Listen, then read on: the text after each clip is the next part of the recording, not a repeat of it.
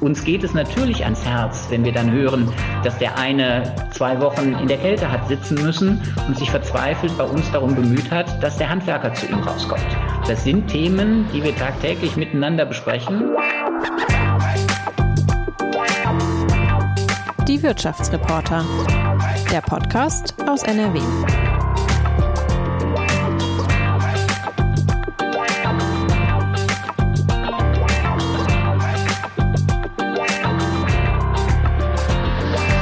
Herzlich willkommen, liebe Hörerinnen und Hörer, zu unserer neuen Ausgabe des Watz-Podcasts Die Wirtschaftsreporter.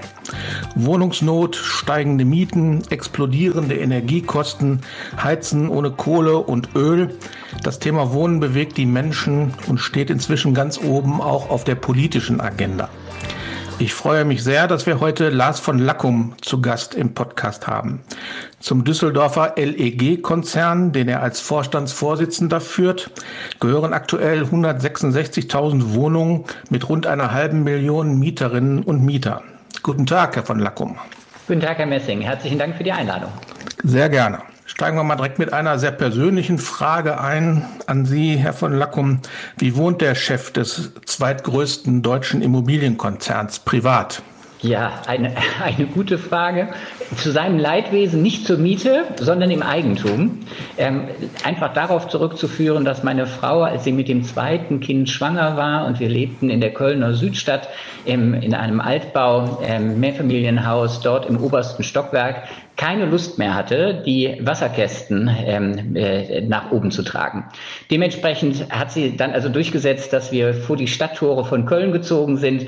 Ähm, dort gab es dann relativ wenig zu mieten, aber ganz viel zum Kaufen. Und so sind wir also im Eigentum gelandet. Jetzt nicht mehr in Köln, inzwischen in Düsseldorf seit zwei Jahren, äh, fühlen uns da sehr wohl. Aber Sie verorten mich weiterhin nicht in Oberkassel, Herr Messing, sondern schön innerstädtisch. Als Duisburger äh, liegt einem das irgendwie im Blut. Zu viel Grün schreckt mich weiterhin ab. Deswegen fühle ich mich sehr wohl hier mitten in Düsseldorf. Okay, das heißt, Sie sind in Duisburg geboren und aufgewachsen?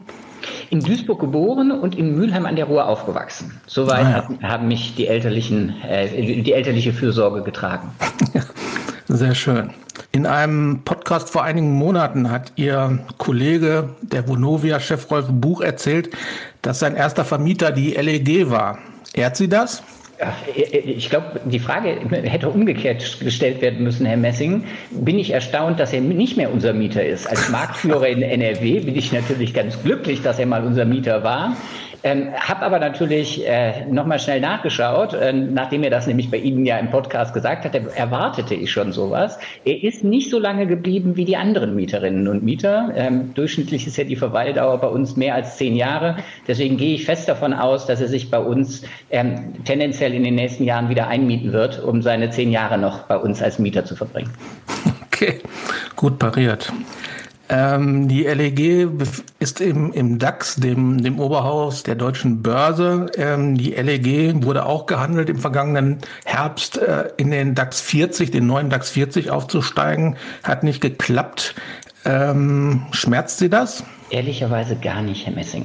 Was ich versuche und alle meine Kolleginnen und Kollegen ist, wirklich einen tollen Job zu machen. Ja, und zwar am Kunden gut voranzukommen in den Nachhaltigkeitsthemen, dabei eine gute Rendite für die Investoren zu erwirtschaften und ob wir dann dafür im MDAX oder im DAX sind, macht überhaupt keinen Unterschied für unsere tägliche Arbeit. Macht auch keinen Unterschied, was die Liquidität der Aktie angeht. Sie können das sehen, die Handelsvolumina im MDAX in unserer Aktie haben sich weiterhin nicht verändert. Deswegen fühlen wir uns pudelwohl als Mittelständler. Ähm, und ich glaube, mit der Prägung des Mittelstandes kann man in Deutschland sehr gut leben. Okay. Das ist eine sehr weite Auslegung des äh, Begriffs Mittelstand. Ja. Von, den, von der Zahl der Mitarbeiter her dann schon, ne? Ja, äh, genau. Also, dass wir, dass wir so groß wirken, liegt ja in der Marktkapitalisierung allein an dieser riesigen Bilanz, die wir natürlich brauchen. Ähm, allerdings, wenn wir auf die Anzahl der Mitarbeiter schauen, Herr Messing, und ich habe gestern einer Dame gegenüber gesessen beim Abendessen, die ein, nur einen kleinen Teil bei RWE führt, ähm, die führte allein schon 3000 Menschen. Wir sind ja weiterhin nur 1600 Elegianer ähm, und als Elegianer ähm, fühlt man sich damit tatsächlich sehr, sehr mittelständisch. Okay. Äh, Im Frühjahr wollen Sie Ihre neue Konzernzentrale am Düsseldorfer Flughafen beziehen.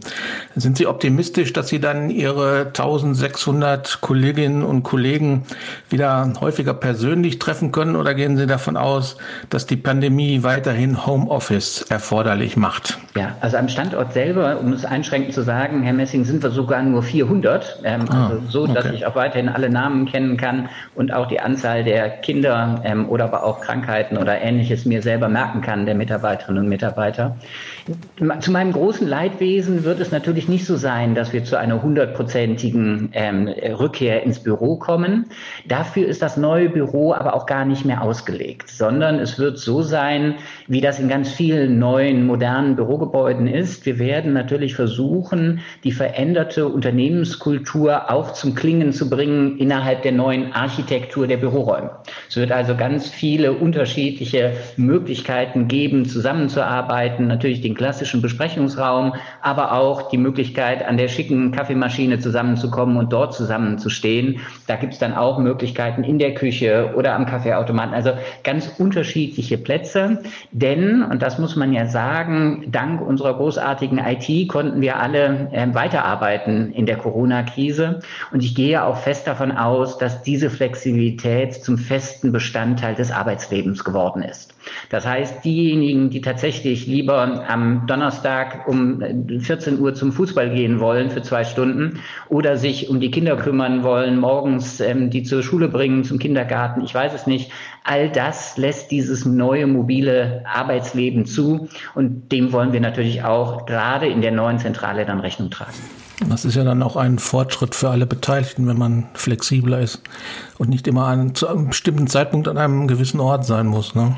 So ist das, so ist das. Und da, das schätzen auch die Mitarbeiterinnen und Mitarbeiter. Und zwar ganz unabhängig von der äh, Altersstruktur. Also es ist nicht so, wie man das manchmal erwarten würde, diejenigen, die besonders digital sind, also viele der Jungen, die sagen würden, ich will nicht ins Büro kommen oder ich habe andere Interessen, die ich so besser vereinen kann, sondern das geht wirklich quer durch die alte, alle Alterskohorten bei uns.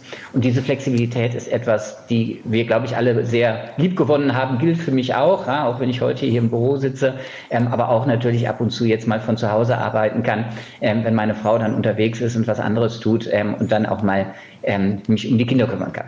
Mhm. Wenn man nicht immer ins Büro fahren muss, entlastet das natürlich auch die Umwelt, spart CO2. Da kommen wir dann direkt zum nächsten Thema. Die LEG hat ja vor einiger Zeit die Gehälter ihrer Manager an die Erreichung von sozialen und natürlich auch ökologischen Zielen geknüpft. Haben Sie schon mal auf Ihre eigene Abrechnung geschaut, äh, wie sich das bemerkbar gemacht hat? Ich habe noch nicht drauf geschaut, Herr Messing. Das gilt allerdings nicht nur für die nicht finanziellen Zahlen, sondern auch auf die finanziellen Zahlen. Also ich bin niemand, der unentwegt hier mit dem kleinen Bleistift und seinem äh, grauen Taschenrechner sitzt und nachrechnet, wie viel er selbst daran verdient. Sondern unser Bestreben hier, und das darf ich für meine Vorstandskollegen, aber auch die Führungskräfte in Anspruch nehmen, wir versuchen wirklich das, was ich schon anfangs sagte, einfach einen guten Job zu machen. Ja, wir versuchen, das Unternehmen gerade in dieser, in diesem Spannungsfeld, in dem wir uns bewegen, Kundenzufriedenheit, Nachhaltigkeit und Rendite gut zu positionieren. Und da, glaube ich, verbietet es sich zu sagen, ich rechne jetzt immer die einzelne Zielerreichung für mich selber um, sondern man muss das Richtige zum richtigen Zeitpunkt tun. Und das, glaube ich, tun wir. Ähm, uns war gleichzeitig wichtig, ähm, diese nicht finanziellen finanziellen Ziele genauso zu behandeln wie die finanziellen Ziele. Und das kann man natürlich am besten, wenn man sie genauso in alle Zielvereinbarungen aufnimmt. Und so haben wir das auch getan. Wir haben zunächst einmal das dann äh, nicht nur verbindlich gemacht für den Vorstand, sondern auch für die Führungskräfte, die an den Vorstand berichten und sind dann von dort aus weiter nach unten gegangen zu den weiteren Führungsebenen, zu den Mitarbeitern, um das dann tatsächlich zum Leben zu bringen. Ähm, Glaube ich, essentiell, wenn man tatsächlich die kulturelle Transformation auch haben will, dass ESG nicht nur eine Worthülse ist, sondern sie tatsächlich zum Leben bringen will über alle Ebenen im Unternehmen. Ihr Unternehmen hat das Anspruch, bezahlbaren Wohnraum anzubieten. Wie, äh, wie ähm, definieren Sie bezahlbare Mieten? Ja, das ist eine große und schwierige Frage, Herr Messing. Deswegen bin ich froh, dass das nicht Ihre Einstiegsfrage war. Wir liegen im Augenblick bei einer Quadratmetermiete von 6 Euro. das bei einer Durchschnittsgröße der Wohnungen von 63 Quadratmetern übersetzt sich in eine Miete von weniger als 400 Euro. Unseres Erachtens ist das eine bezahlbare Miete. Gleichzeitig, und das ist, glaube ich, eine Besonderheit unserer LEG, wir sind ja ein ehemaliges Landesunternehmen, privatisiert worden, dann ähm, Ende der 2000er an die Börse gegangen in 2013. Wir haben immer noch einen sehr großen Anteil an Sozialwohnungen, nämlich zum Ende des letzten Jahres von circa 22 Prozent. Das heißt, wir haben ein besonders gutes Gefühl dafür, was können sich Menschen sowohl im sozialen Wohnungsbau, was können sich Menschen mit Wohngeldberechtigung, was können sich Menschen, die eine volle, frei finanzierte Miete leisten können, tatsächlich leisten. Und das versuchen wir natürlich zu berücksichtigen, sowohl im Thema der Mieterhöhung, aber und insbesondere in dem immer wichtigeren Thema der Modernisierungsumlage zu berücksichtigen. Sie kennen das, ähm, das ist beschränkt, je nachdem, wie die Anfangsmiete aussieht. Bei weniger als sieben Euro darf man zwei Euro erhöhen, bei mehr als sieben Euro darf man drei Euro erhöhen. Und für uns darf ich sagen, dass wir diese maximalen Beträge nur sehr selten erreichen. Und selbst wenn wir sie erreichen, versuchen wir durch das Angebot einer Härtefallregelung, aber nicht nur wir, sondern zusammen mit den Kollegen der Viva West und der Vonovia haben wir da einheitliche Standards, diese Härtefallregelungen auch anzubieten, um denjenigen, die sich dann an solche Mieterhöhungen nicht leisten können, auch entsprechend dann sozial entgegenkommen zu können. Ja. Ihre Mieterinnen und Mieter werden ja wahrscheinlich nicht immer differenzieren. Was ist jetzt die Kaltmiete? Was ist die Warmmiete inklusive der Nebenkosten? Da beobachten wir ja im Moment, dass die Energiepreise regelrecht ähm, explodieren, äh, was sich ja dann auch bei Strom und Heizen äh, niederschlagen wird. Ähm, glauben Sie, dass im Anbetracht dieser explodierenden Kosten die zweite Miete noch weiter für Ihre Zielkunden äh, finanzierbar sein wird? Ja, das ist etwas, was mich tatsächlich nachts kaum schlafen lässt, Herr Messing. Denn das wissen wir auch. Wir haben das große, große Glück, dass wir in diesem Jahr einen relativ milden Winter haben. Nichtsdestotrotz ist der Energiepreisanstieg ja kein Energiepreisanstieg, sondern de facto eine Energiepreisexplosion. Und der muss man tatsächlich sozialpolitisch Rechnung tragen. Deswegen, das ist eine unserer großen Forderungen an die Politik. Und ich bin sehr froh, dass mit dem Energiegeld jetzt auch eine Maßnahme gefunden wurde, um genau denjenigen mit geringeren verfügbaren Einkommen unter die Arme zu greifen. Ich glaube, dass alles andere nicht möglich ist. Ich finde es gut, dass es die 135 Euro für den Einzelhaushalt, die 175 Euro für den Zwei-Personen-Haushalt gibt und dass dann auch eine weitere Staffelung stattfindet. Ich glaube, es ist aber noch nicht weit genug gedacht, Herr Messing. Denn nochmal, wir hatten einen sehr milden Winter. Der nächste Winter kommt bestimmt. Und ich glaube, man darf einfach die Augen nicht davor verschließen, dass die CO2-Bepreisung natürlich dazu führen wird, dass wir nachhaltig höhere Energiepreise sehen. Gleichzeitig kostet der Ausbau von erneuerbaren Energien Geld. Auch das wird den, die Energiepreise weiterhin sehr anspruchsvoll machen. Deswegen ist, glaube ich, die Beschränkung auf die Einmaligkeit dieses Zuschusses keine gute Idee. Ähm, da wird es sicher weitergehende Unterstützung benötigen, auch in den kommenden Jahren. Okay, Sie würden sich dann also für eine Dauereinrichtung von diesem Energiegeld äh, aussprechen. Ja, also entweder die, eine, eine Perpetuierung dieses Energiegeldes oder aber auch eine Aufstockung des Wohngeldes. Wie genau man das dann technisch macht, Herr Messing, da bin ich dann doch wenige, zu wenig Politiker. Ähm, ich glaube, ja. es muss halt bedarfsgerecht diejenigen erreichen, die ansonsten tatsächlich von dem schrecklichen Begriff der Energiearmut betroffen sind. Das heißt, in entweder nicht sanierten Beständen ähm, wohnen, ähm, und dann nicht im Winter mehr die Heizung andrehen können oder auf der anderen Seite sich tatsächlich keinen sanierten Bestand mehr leisten können. Also es muss auch so sein, dass natürlich derjenige, der dann in einem sanierten Bestand wohnen möchte, dann auch einen entsprechenden Zuschuss dazu erhält, um sich das auch leisten zu können. Mhm.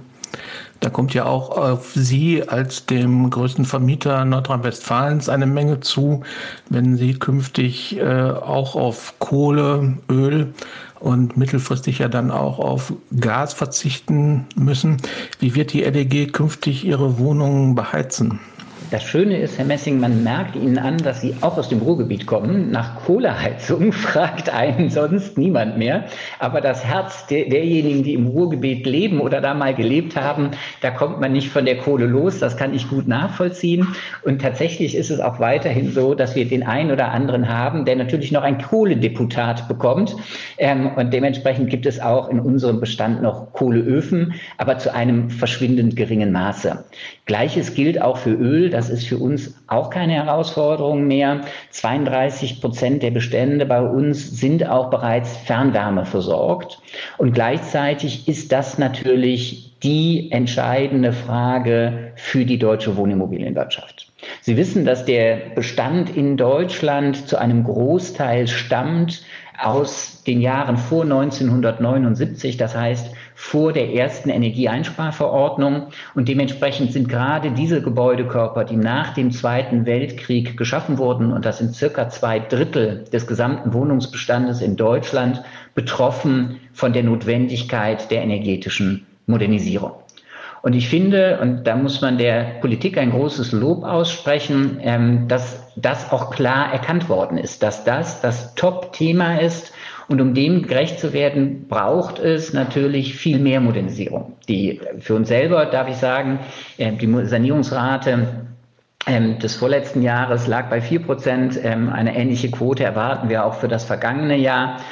Das ist etwas, was bei uns auch Top-Priorität hat. Wenn wir aber sehen, dass in der Bundesrepublik nur ein Prozent saniert wird, dann sieht man, wie groß die zusätzlichen Anstrengungen sind. Deswegen darf ich auch sagen, so glücklich wir mit den ersten Einlassungen der Bundesregierung waren, so glücklich wir waren über die Einrichtung eines eigenen Bauministeriums, damit eine eigene Stimme am Kabinettstisch zu haben, so unglücklich waren wir über die Entscheidung der Aufhebung oder des Förderstopps zum BEG in der letzten Woche. Das war ein großer Schock und das darf man nicht verkennen, hat auch beigetragen durchaus zu einem Vertrauensverlust in der Branche, der umso schwerer wiegt, als unsere Branche ja eine ist, die tatsächlich auf Nachhaltigkeit, auf Langfristigkeit angewiesen ist. Unsere Investitionsentscheidungen müssen halt nicht nur für eine Dekade, sondern für mehrere Dekaden gelten. Vergleichbar wahrscheinlich in der Bedeutung nur mit der Energiewirtschaft, wo man auch Planungszeiträume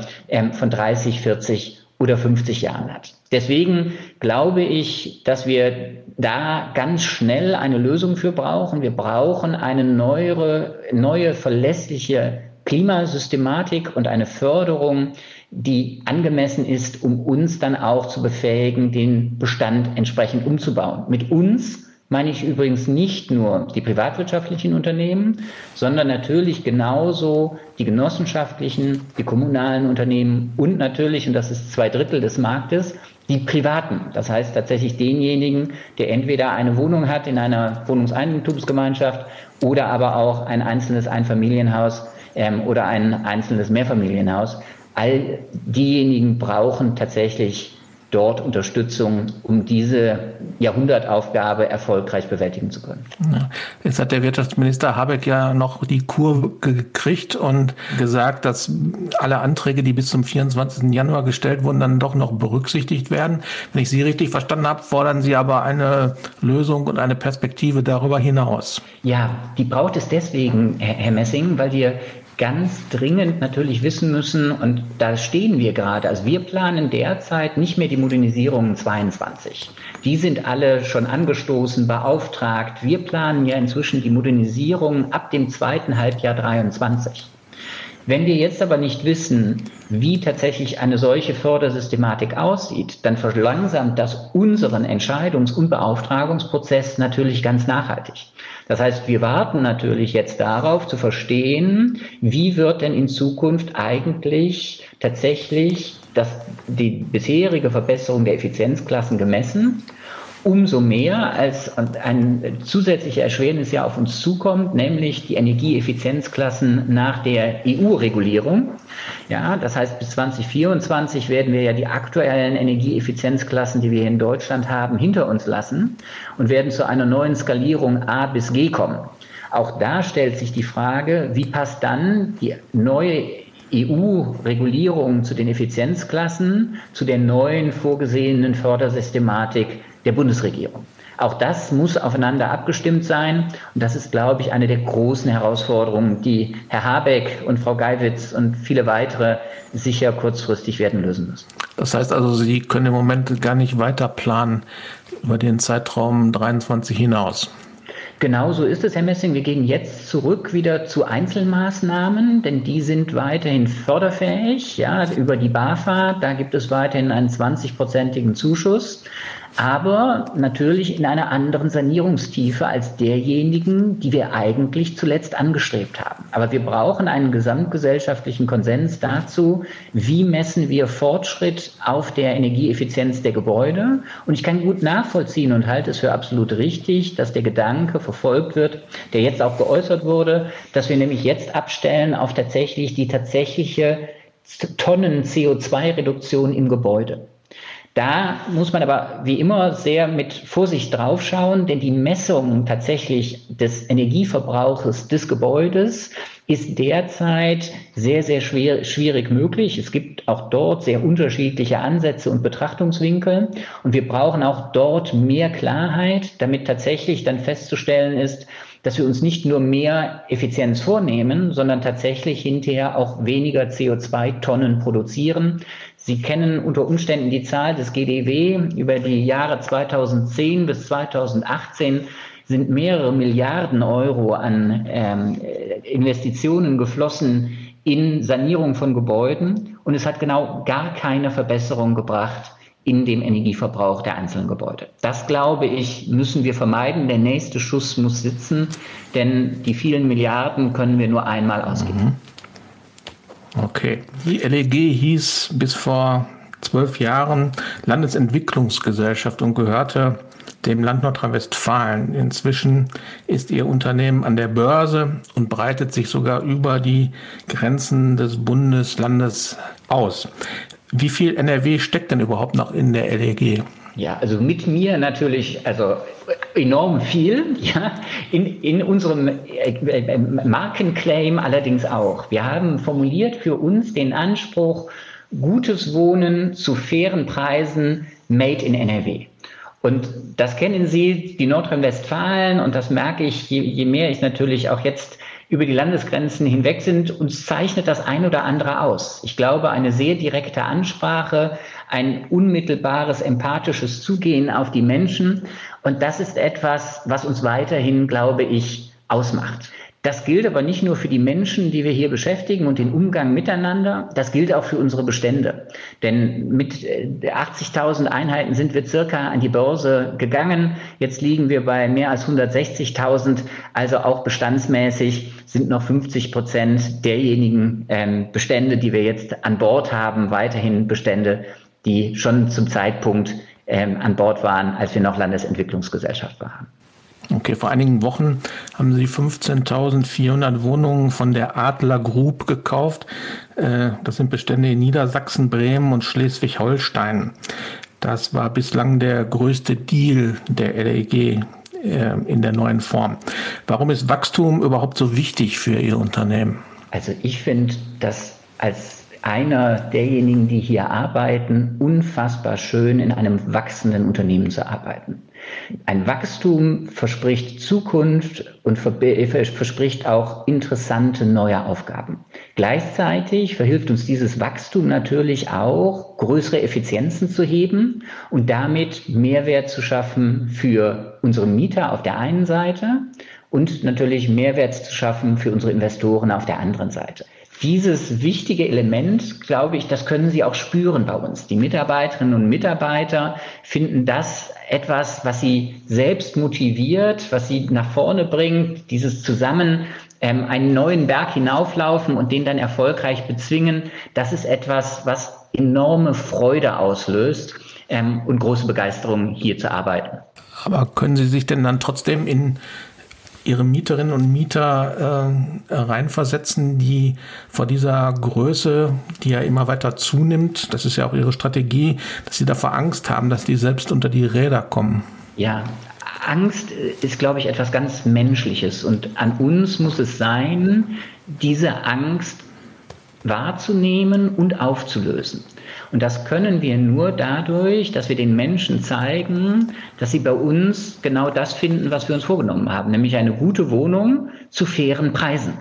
Und dieses Versprechen versuchen wir einzulösen. Und das versuchen mein Kollege Volker Wiegel, der für das operative Geschäft zuständig ist, und ich auch dadurch einzulösen, dass wir regelmäßig vor Ort sind, dass wir regelmäßig mit Mieterinnen und Mieterinnen, äh, mit Mieterinnen und Mietern sprechen, um auf diese Weise in Erfahrung zu bringen, wo drückt denn der Schuh? Was sind denn die Themen, die die Menschen bewegen? Und uns geht es natürlich ans Herz, wenn wir dann hören, dass der eine zwei Wochen in der Kälte hat sitzen müssen und sich verzweifelt bei uns darum bemüht hat, dass der Handwerker zu ihm rauskommt. Das sind Themen, die wir tagtäglich miteinander besprechen und wir, da können Sie sich fest drauf verlassen, tatsächlich einmal pro Woche mit unseren Kolleginnen und Kollegen zusammensitzen und genau diese Themen einzeln anschauen und daraus abzuleiten, wo hakt es? Wo sind die Prozesse nicht so, dass wir den Kunden entgegenkommen können und tatsächlich für unsere Kunden das Ohr haben, Gehör finden ähm, und auf diese Weise Themen schnell angehen können. Wo hakt es denn dann? Wir hatten ja neulich in regelmäßigen Abständen in unseren Lokalteilen Berichte darüber, dass eben die Heizungsanlage ausfällt, dass es irgendwo Schimmel gibt und so.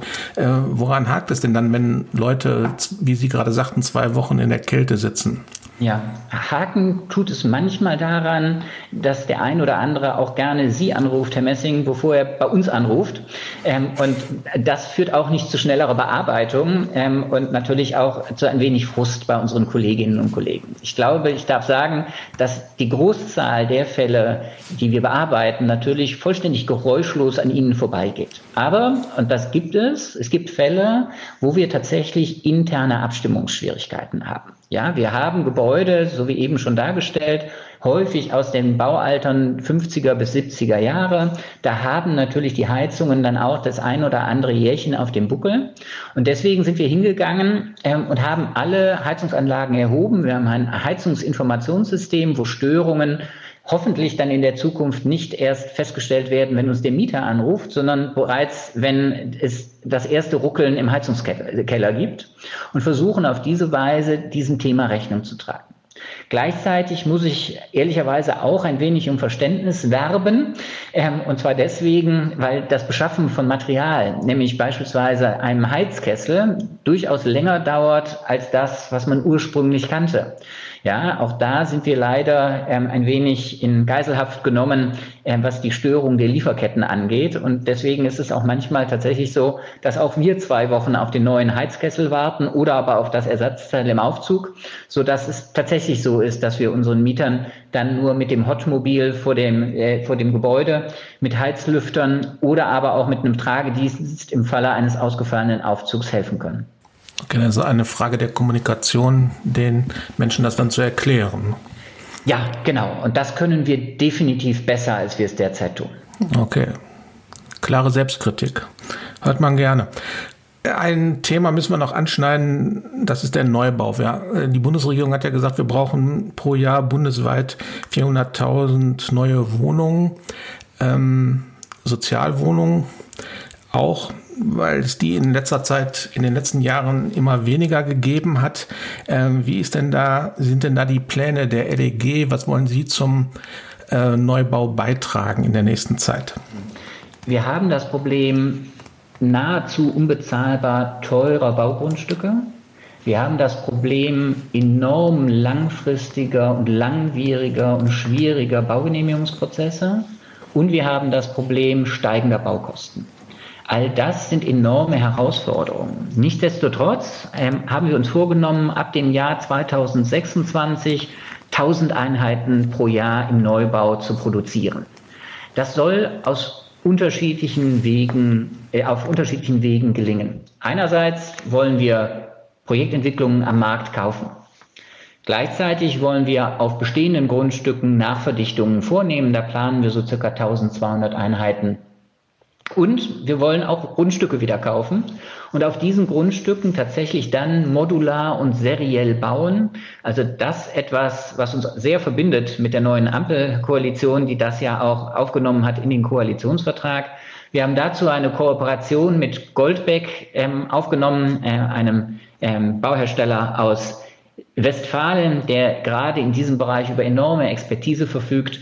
Und wir wollen zusammen schauen, dass wir tatsächlich durch serielles, modulares äh, Erstellen von Neubau dann hoffentlich auch tatsächlich bezahlbares Wohnen wieder anbieten können. Seriell und modular heißt, äh, dass es so eine Art Schnellbauweise mit Fertigteilen gibt, damit sie schneller fertig sein können. Ne? Genau, das ist modular. Seriell heißt, das machen wir nicht nur auf einem Grundstück, sondern das müssen wir auf verschiedenen Grundstücken tun, damit wir dann natürlich über die Skalierung, also über die höhere Anzahl an produzierten Teilen tatsächlich auch zu einer Kostendegression, also zu geringeren Kosten kommen. Andernfalls wird uns das nicht gelingen. Das heißt, es ist zwar schön, wenn wir das auf dem ersten Grundstück machen, aber der Kostenvorteil entsteht natürlich erst ab dem fünften und beim zehnten ist er noch ein Stückchen größer und ab dem hundertsten ist er ganz besonders groß. Deswegen, da müssen wir halt jetzt schauen, diese modulare Bauweise hat natürlich Einschränkungen, was die architekturelle Schönheit angeht. Ja, auch da wird sich jetzt weisen müssen, ob wir tatsächlich in den Kommunen Gehör finden. Da kann man tatsächlich, muss man ein wenig Bezahlbarkeit ähm, gegen ähm, architekturelle Freiheit ähm, äh, handeln, um auf diese Weise dann tatsächlich zu einem Mehr an Neubau in kürzerer Zeit zu kommen. Mhm. Ähm, würden Sie eine Prognose wagen, zu welchem Quadratmeterpreis Neubau ähm, künftig unter den von Ihnen vorhin genannten Bedingungen überhaupt möglich sein wird? Da geistert ja immer so die Zahl von 12 Euro äh, durch die Welt, unter denen es nicht mehr gehen kann. Genau. Und deswegen glaube ich, beantworte ich das besser als, und da kann man nämlich unfassbaren Schindluder mit treiben, Herr Messing, da kann man die Tiefgarage reinrechnen oder die Außenanlagen nicht oder ohne, also da kann man ganz viele Sachen machen. Deswegen sage ich Ihnen lieber, unser Ziel ist, dass wir für den frei finanzierten Teil eine Miete schaffen, die um die 10 Euro liegt. Und da sehen Sie, wie groß der Hebel ist, den wir versuchen dort zu realisieren. Das heißt, 10 Euro Freimiete statt 12 ähm, Euro. Das sind dann also 17 Prozent weniger. Wir versuchen das und äh, sind da sehr zuversichtlich, dass wenn wir nur eine größere Anzahl geeigneter Grundstücke finden, das dann auch realisieren können. Okay. Kommen wir zur letzten Frage, Herr van Lackum. Sie sind seit 2019 an der Spitze der LEG. Äh, wie sollte das Unternehmen aus Ihrer Sicht idealerweise aussehen, sagen wir in zehn Jahren 2029? Tja, da kann ich anknüpfen an das, was wir schon besprochen haben, Herr Messing. Da wünsche ich mir natürlich null Heizungsausfälle, null stehenbleibende Aufzüge. Was ich mir natürlich wünsche, ist, dass wir die CO2-Reduktion in den Quartieren hinbekommen haben, die wir uns jetzt so sportlich vorgenommen haben. Wir wollen ja klimaneutral sein bis 2045. Ich wünsche mir dann natürlich als Folge 100 Prozent glückliche Kunden, weiterhin gesunde Finanzen, einen klasse Aktienkurs, beliebtester Arbeitgeber Deutschlands. Und wenn Sie mich jetzt nicht stoppen, Herr Messing, dann dauert die Antwort noch ein bisschen länger. Okay. Wollen wir hoffen, dass das alles eintritt. Ja, liebe Hörerinnen und Hörer, mit diesem Ausblick in die Zukunft sind wir auch schon wieder am Ende unseres WATS-Podcasts, die Wirtschaftsreporter. Herr von Lackum, vielen Dank für Ihre Zeit und Ihre Antworten. Ich bin mir sicher, dass wir bald wieder von Ihnen hören werden. Am 10. März will die LEG ihre Jahresbilanz für 2021 vorlegen. Auf Wiedersehen und bis zum nächsten Mal. Ein Podcast der WATS.